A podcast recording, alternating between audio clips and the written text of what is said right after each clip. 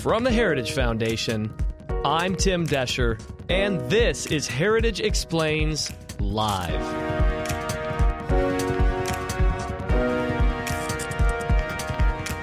Up, up, and away. Gas prices are going through the roof. The national average recently hit $4 a gallon, blowing past the previous record in the summer of 2008. It is hitting us hard in the wallet, folks. And this week, we want to find out why and how to fix it. So we sat down with our buddy Joel Griffith. He's a frequent guest here on Heritage Explains, and we get into it.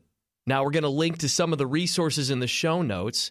But if you want to look at this live, we do it on video on YouTube and Facebook. So feel free to click those links as well. They'll be in the show notes too. But for now, I hope you enjoy this conversation I had with Joel and how we can hold the Biden administration accountable to focus on unleashing American energy production and achieving energy freedom to we Americans. Okay, come on in, everybody. We know you're out there, we know you're watching. Now, as you get comfortable and as we set up the direction that we are headed for this episode, it's a rainy, cold, nasty, soggy day here in DC, Joel. It is it is gross out, man, and I think it sets the mood for where we're going with this, which of course is the price of gasoline around the United States of America. And we know that you are feeling the burden of the sky high gas prices at the pump. And with all that's going on in Ukraine, China, all the rhetoric coming out of the White House, we wanted to cut through the noise about why gas prices are so high, Joel. But first, welcome everybody to another episode of Heritage Explains Live. I'm Tim Doescher, and as I mentioned before, joined by one of my closest pals, my buddy here at the Heritage Foundation, Joel Griffith. Joel, you've been nonstop on this thing, and I'm so glad you took some time for us. Thanks for having me, Tim. There's a lot going on in the world, and unfortunately, a lot of it is bad news that we actually are, are all personally feeling right now in our pocketbooks. I think that's really an important point to hit on, which is the personal aspect of high gasoline prices. I think I was at the pump uh, last week and it was 475 again it was a premium week you know i kind of alternate weeks and it was you know by the end of it it was you know 70 you know 72 dollars to fill up the tank you know where it was 47 last year so this is very real for everybody and I, I wanted to encourage you folks as, uh, you know we want this to be a support group so if you have an interesting gas price story if you're feeling it we want to hear these stories because it makes it real uh, for more people as we continue to tell this story. But first, Joel, we do this job because we care about America, we care about our friends and families. This gas price, like we said, is, is, is impacting us. Now, we heard from the White House, Joel, that this is because of Putin. This is because of what we're seeing recently happening in Ukraine. But I wanted to get with you. Is that correct, or, or, or, just give us a sense for the high price of gas currently? Well, as with all spin, and that's what we see coming out of the White House, there's always a little bit of truth to it. The problem okay. is it's a little bit of truth with a lot of distorted distortions and lies. So let's back up a bit. If you go back to Inauguration Day uh, in 2021 and compare gas prices on Inauguration Day 2021 with one year later, which was before Putin engaged in his criminal invasion of Ukraine – gas prices actually increased by about 50 percent yeah. during that year period. And gas prices actually, to be fair, were increasing even before Biden came into office, and that was not President Trump's fault. President Trump did a lot of good in the energy sector. Yep. But what we've seen with gas over the last year and a half, similar to other parts of the economy, we are re- we're actually living through the hangover right now of all the nonsense COVID hysteria, wow. COVID restrictions, COVID shutdowns that we endured in the United States and across the world. And that's in large part why we have seen energy prices more than double over the past Wait, year and a half. So I mean, I mean, we've had you on to talk about the increased price of turkey, the increased price of, of goods on on the short uh, store shelves, and now we're talking about the price of gasoline. Uh, I'm kind of beginning to think that maybe lockdowns have a very serious impact yes. on our bottom line as a nation. When it comes to, to gas and oil prices, uh, oil production in particular, this is very sensitive to okay. supply and demand. And usually, producers and shippers, refiners, they're able to predict what demand is going to be from quarter to quarter. Yeah. What they didn't anticipate was for the first time in our nation's history, we actually saw business operations criminalized. This is one of these things that businesses aren't ready to adjust for because it's never happened before. Right. And we're paying the consequences for that now. But think back just a few months ago. I know for most of our listeners, thankfully, they're in parts of the country that reopened long ago. Okay. But in places like New York, Chicago, LA, there were these sporadic shutdowns, Yes. reopenings, changes in the rules, and producers have had a very difficult time keeping up with this. And that's why, even though our economy now is about as large as it was two years ago before the shutdowns, oil production is actually down about 8% or so uh, here in this country. Okay, so we're going to get into oil production. We're going to talk more about that because I know that there's more that we can do. Um, but I want to go into sort of differentiate between long term and short term. We hear, you know, okay, this is because of uh, COVID. I mean, that was two years ago when we shut down initially. We are over two years now of shutting down. Uh, so that's almost a long term impact. We're feeling that Yes. kind of a thing. We want to talk about um, solutions here. We want to talk about, you know, what can we do Yeah. in this? And I think that we need to differentiate between the short term and the long term solutions. So if you could get into some of the short term at first, and then we can talk about some of the long term solutions to fixing this, this issue. Yeah, well, absolutely. Well, the, the long term solution to these high energy prices Yeah. is to focus on supply. Yeah. And that's actually what we are doing over the past 10 years plus. We exploded in our production uh, here in the United States thanks to natural gas fracking and oil development.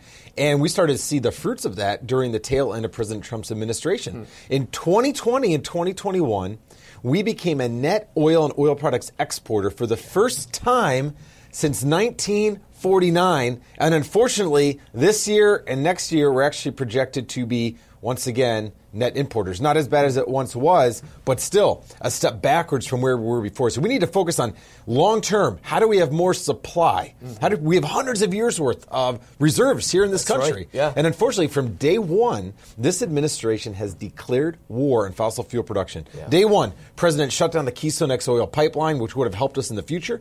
And in the first month, President Biden made it very clear that he was going to try to freeze new leases and new drilling on federal lands. That's not the way to help us long term. No. It actually guarantees that longer term we're going to be less energy secure. And that's not just a issue for our own country. This is a big problem for our allies overseas before that would much rather rely on us for natural gas and oil rather than Russia, as they've been doing in recent years. And there's a lot of different talk about how we're going to do this.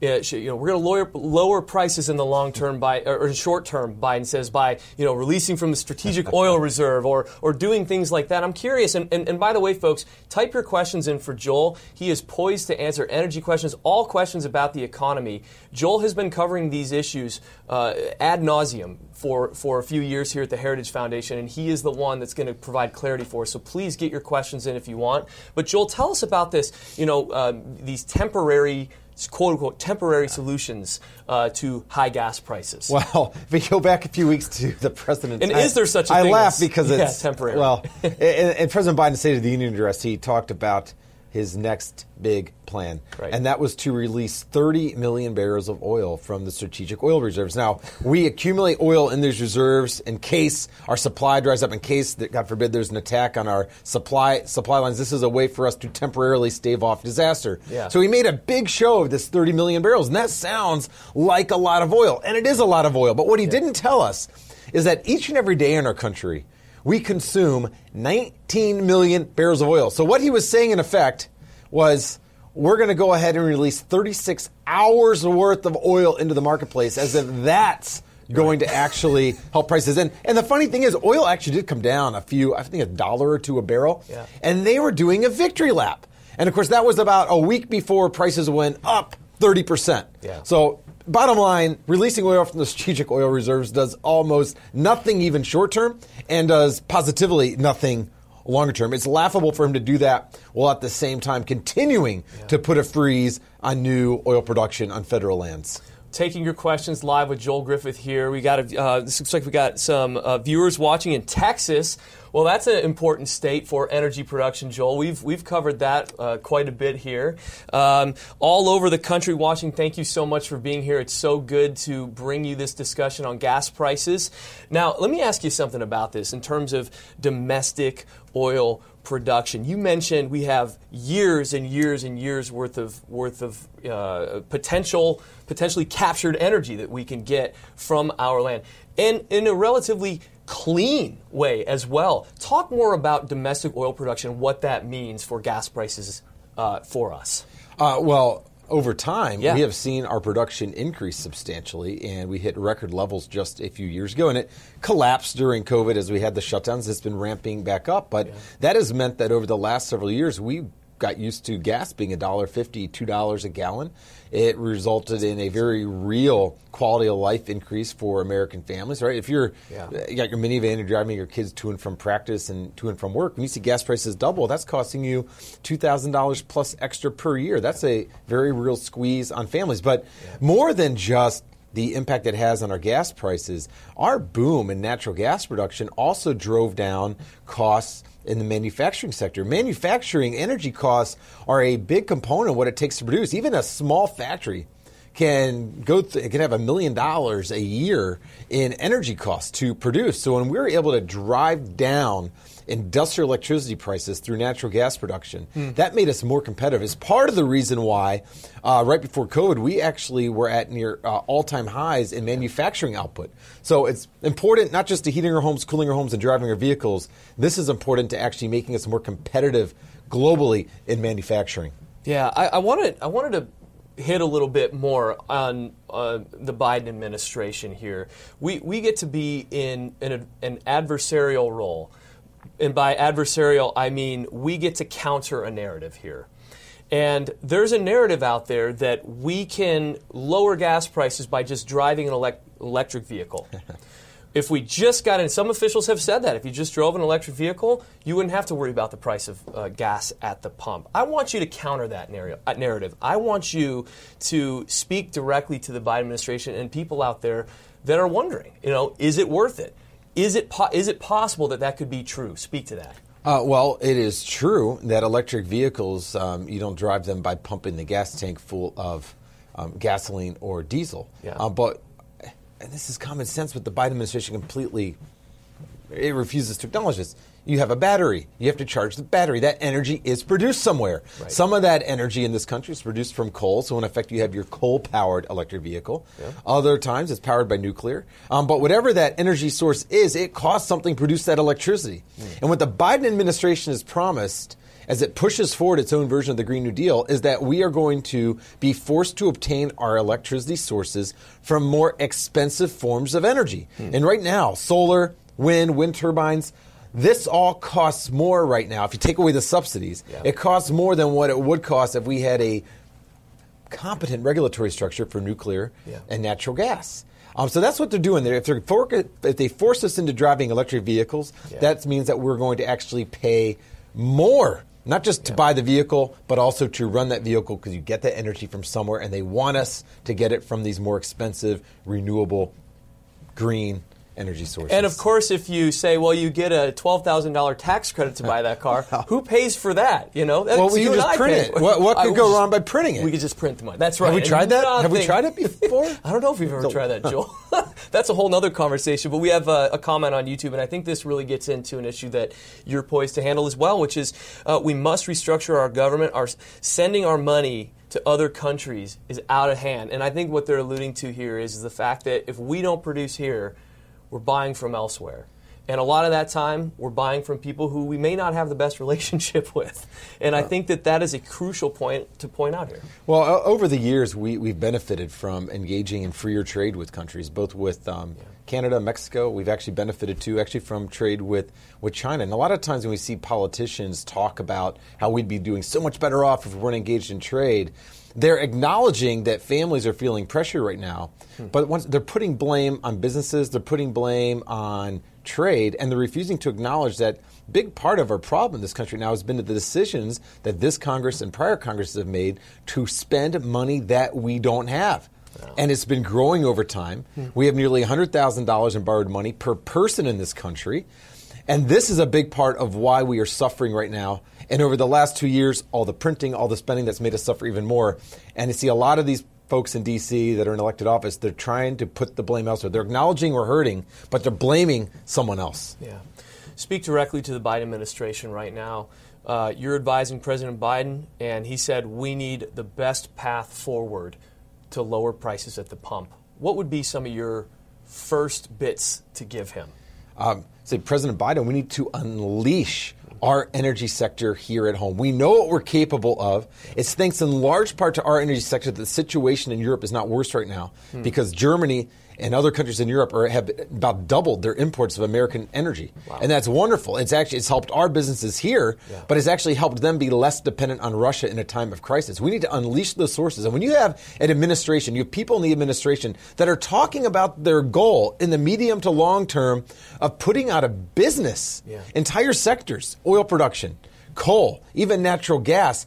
That tells these businesses that they should avoid making long term investments. And these long term investments are necessary refineries, pipelines, drilling, exploration. Companies don't have the assurance right now that they're even going to be allowed to operate longer term. Hmm. So that should be step one. Right unleash our unleash our energy sector. That's that's great. And and we have a, um, a user uh, on Facebook, unnamed. Feel free to name yourself if you want to, or where you're from, where you're where you're writing in from. Uh, we love to hear that. Uh, but but I think this is a really crucial question for the time that we are in right now, and it's important to ask it. Is there a way to save money, be energy independent, and conserve the environment at the same time? Absolutely. In fact, all of those three things go together. Yeah. If you look at um, the EPA tracks the pollutants in our atmosphere, our air right now is uh, the cleanest it's been in generations, hmm. and that's dis- not, not, just despite of the fact that we're producing more natural gas and these energy sources, because these energy sources have actually become cleaner over time, and we become more efficient. Yeah. So these things go together. And when you see the radical left talking about the need to put us into a net zero emissions, fully renewable energy society, what they're also not telling us is that even if all the climate projections coming out of the United Nations are correct, and we could talk about those models and how problematic they are, but let's just take it for granted these models are accurate. Um, if we were to go fully net zero in this country, yeah. consume no fossil fuels, it would lower the global temperature by 0.2 degrees Celsius. And that's if all those models, which are quite hysterical sometimes, that's if those models are actually correct. Yeah. So we have to ask ourselves so, what is the mission? If, if the end goal is not really to save our planet from extinction, what's the mission here? Well, there's a lot of money to be made by a lot of biz- some businesses, and there's a lot of power to be had. And let's not underestimate the lust for power that some people have, and there's going to be a lot of people that acquire a lot of power yeah. if we go ahead and and uh, transition away from fossil fuels to these green energy. That could have been a very damn it dangerous question, but you handled it so well, Joel. I wanted to I wanted to thank you for that. It was very very good. We got a, a question coming in from Sani. Uh, uh, there's well, actually it's a comment, and this is really really crucial. Uh, there's no way that the average American can afford an electric car, let alone people that are poverty level. And that goes to uh, when we pay tax credits to help subsidize yeah. those cars. Uh, people that could never get away with driving an electric car that have to drive maybe a, you know 200 miles there to and from work, they subsidize wealthy people who can qualify for that and can use an electric car for work. And I think that there's a little bit of uh, perverse incentive there. Oh, they're absolutely, especially these vehicles are costing seventy, seventy-five thousand dollars. We're in effect yeah. subsidizing the wealthy. I'm all for being rich, but let's not subsidize um, those right. decisions. And something else on these electric vehicle issues. There's so many rare earth minerals that go into production of these vehicles, the, the electronics, the, the batteries. We yeah. have, in effect, given China a lot more leverage because at the same time that we're telling our mines that they can't operate because of our environmental restrictions, we're going ahead and importing all these rare earths from China to go into these batteries. And these politicians on the left talking about how this can make us less dependent on these fuel sources, they're actually making us more dependent on a totalitarian regime in Beijing. Wow. Well, we've got some some great comments coming in. I think this one you're going to really resonate with, Joel, because I think that you've been canceled several times in life uh, by by multiple sources. It says, "Wow, they're actually telling the truth instead of blaming Russia. YouTube is going to ban you guys." well, hey, let, us be clear. What what Putin is that was doing? a good one. That was oh, from oh, what, uh, what? from from from uh, Kennedy. Well, yeah. what what president what what uh, Putin is doing is, is, wrong. It's criminal. It's a violation of international law. It's it's evil. Um, and it has had an impact on these prices short term. We saw after that invasion, we saw prices jump 25% in a matter of days. Mm. And now we've actually seen those prices come back down about 20%. But it, mm. it actually, it does have a real impact. But to put all the blame or even the majority of the blame for these high prices on Putin, that's just simply that's spin. Yeah. We know these prices we covered earlier. These prices were increasing months before, over a year before this invasion ever happened. And to see the administration putting the blame for this on Putin and Putin's price hikes, that's being dishonest with the American people. We can acknowledge yeah. that Putin is doing wrong. We can acknowledge that it's having an impact on these prices without shirking our responsibility to be honest to the American people. Yeah. Uh, Judith on Facebook, if everyone had an electric car, what would happen to them if we had a major power grid failure? That's a very good question. It's, it's something to think about. We should ask our friends in Texas about that because yes. Texas is a great state, yep. but Texas has a lot of green energy cronyism despite it being a great state. And when we saw those blackouts um, during the um, the cold yeah, wave, when the uh, the fans froze, yeah. yeah. the turbines froze, yeah, yeah, incredible. You weren't able to charge your uh, your Teslas either during that time. Yep. Question, uh, YouTube: If we had a perfect solution, could we expect gas prices to return to how they were, or is that wishful thinking? If so, how long is it going to take to get back to normal, Joel? I mean, this that's a series that goes to the long term, short term thing. It, it, really comes down to short term supply, long term supply. Yeah. Our producers uh, need to know that our government here and abroad that they're not going to continue to revert to these shut these these massive shutdowns. If you look what happened with oil prices last week, they actually came down about 25 percent. A big part of that's because China started saying they might have to shut down Shanghai, they might have to shut down other cities. And these markets react like this because then they think that demand might shrink up. So we need to have stability. Mm. We need to know that these governments are not going to overreact like they did over the last two years. That's over the shorter term.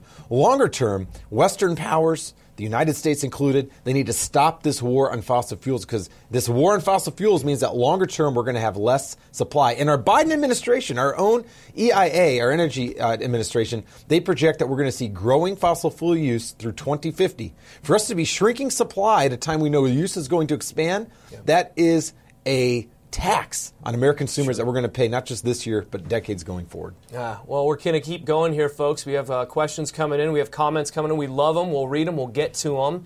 Um, Patrick on Facebook, this is such a great one. I had this one written down as well. Patrick, you and I are simpatico on this one. I think states should reduce taxes on gas. I think it would help, and I think he's right, personally. Uh, well, there's been a lot of talk about these gas tax holidays, and, and yes, gas taxes are a significant um, part of our fuel costs, but actually um, small compared to sure. the price hikes due to this um, diminishment of supply. Yeah. So if a state were to get rid of the gas tax, um, well, they're going to have to get those taxes from elsewhere. So sure. net net, you're still going to end up paying that tax. That's where the focus really should be. Um, on how do we get more supply. Having more supply is what point. significantly yeah. lowers this cost. Point. When we've seen prices of the yeah. last year from two dollars to four fifty, yep. that's not because gas taxes went up. Most states did not see an increase in the gas tax. Mm-hmm. That doubling in the price didn't come from the gas tax. Right. It came from governments shutting down economies right. and the war on fossil fuel that Biden has engaged in. Yeah.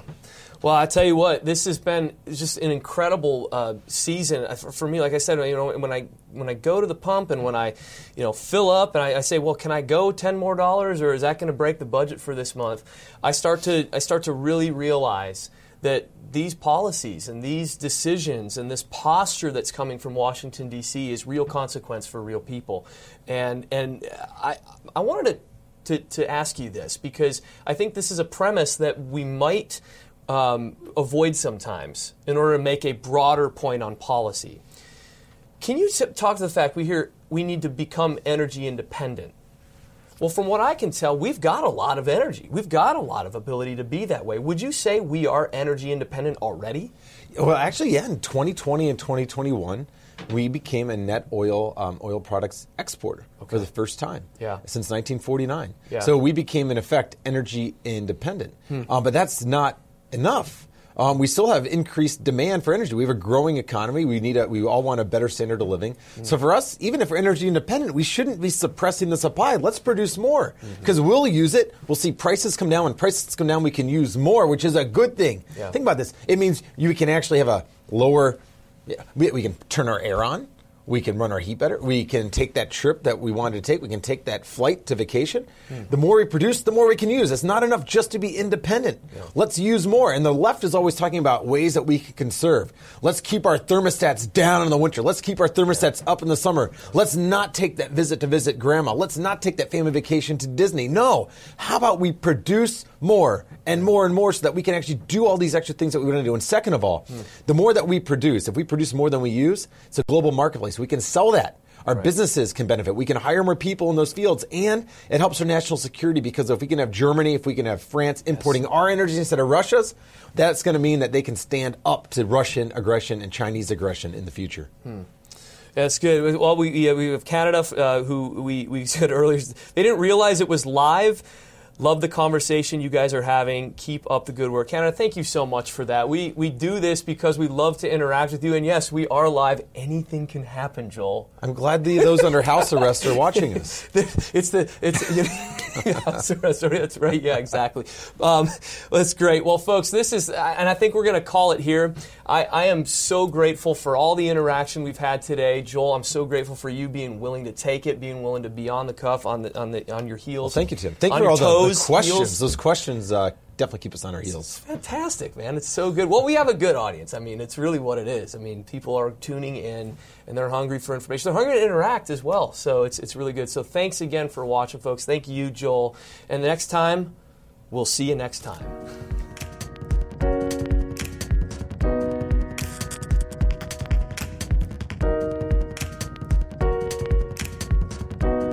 And that's a wrap, folks. Thank you so much for listening to another episode of Heritage Explains Live. Again, I've linked to all the resources that built out that conversation. There's a lot of it there, and there's a lot more to know, too. So please head over to the show notes, and also you can see us do that live on video. The links are there.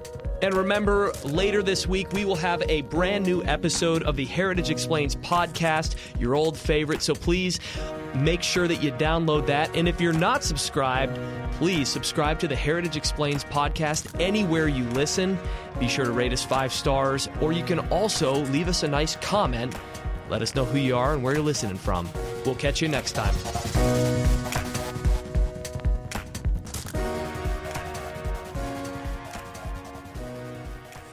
Heritage Explains is brought to you by more than half a million members of the Heritage Foundation. It is produced by Michelle Cordero and Tim Doescher, with editing by John Popp.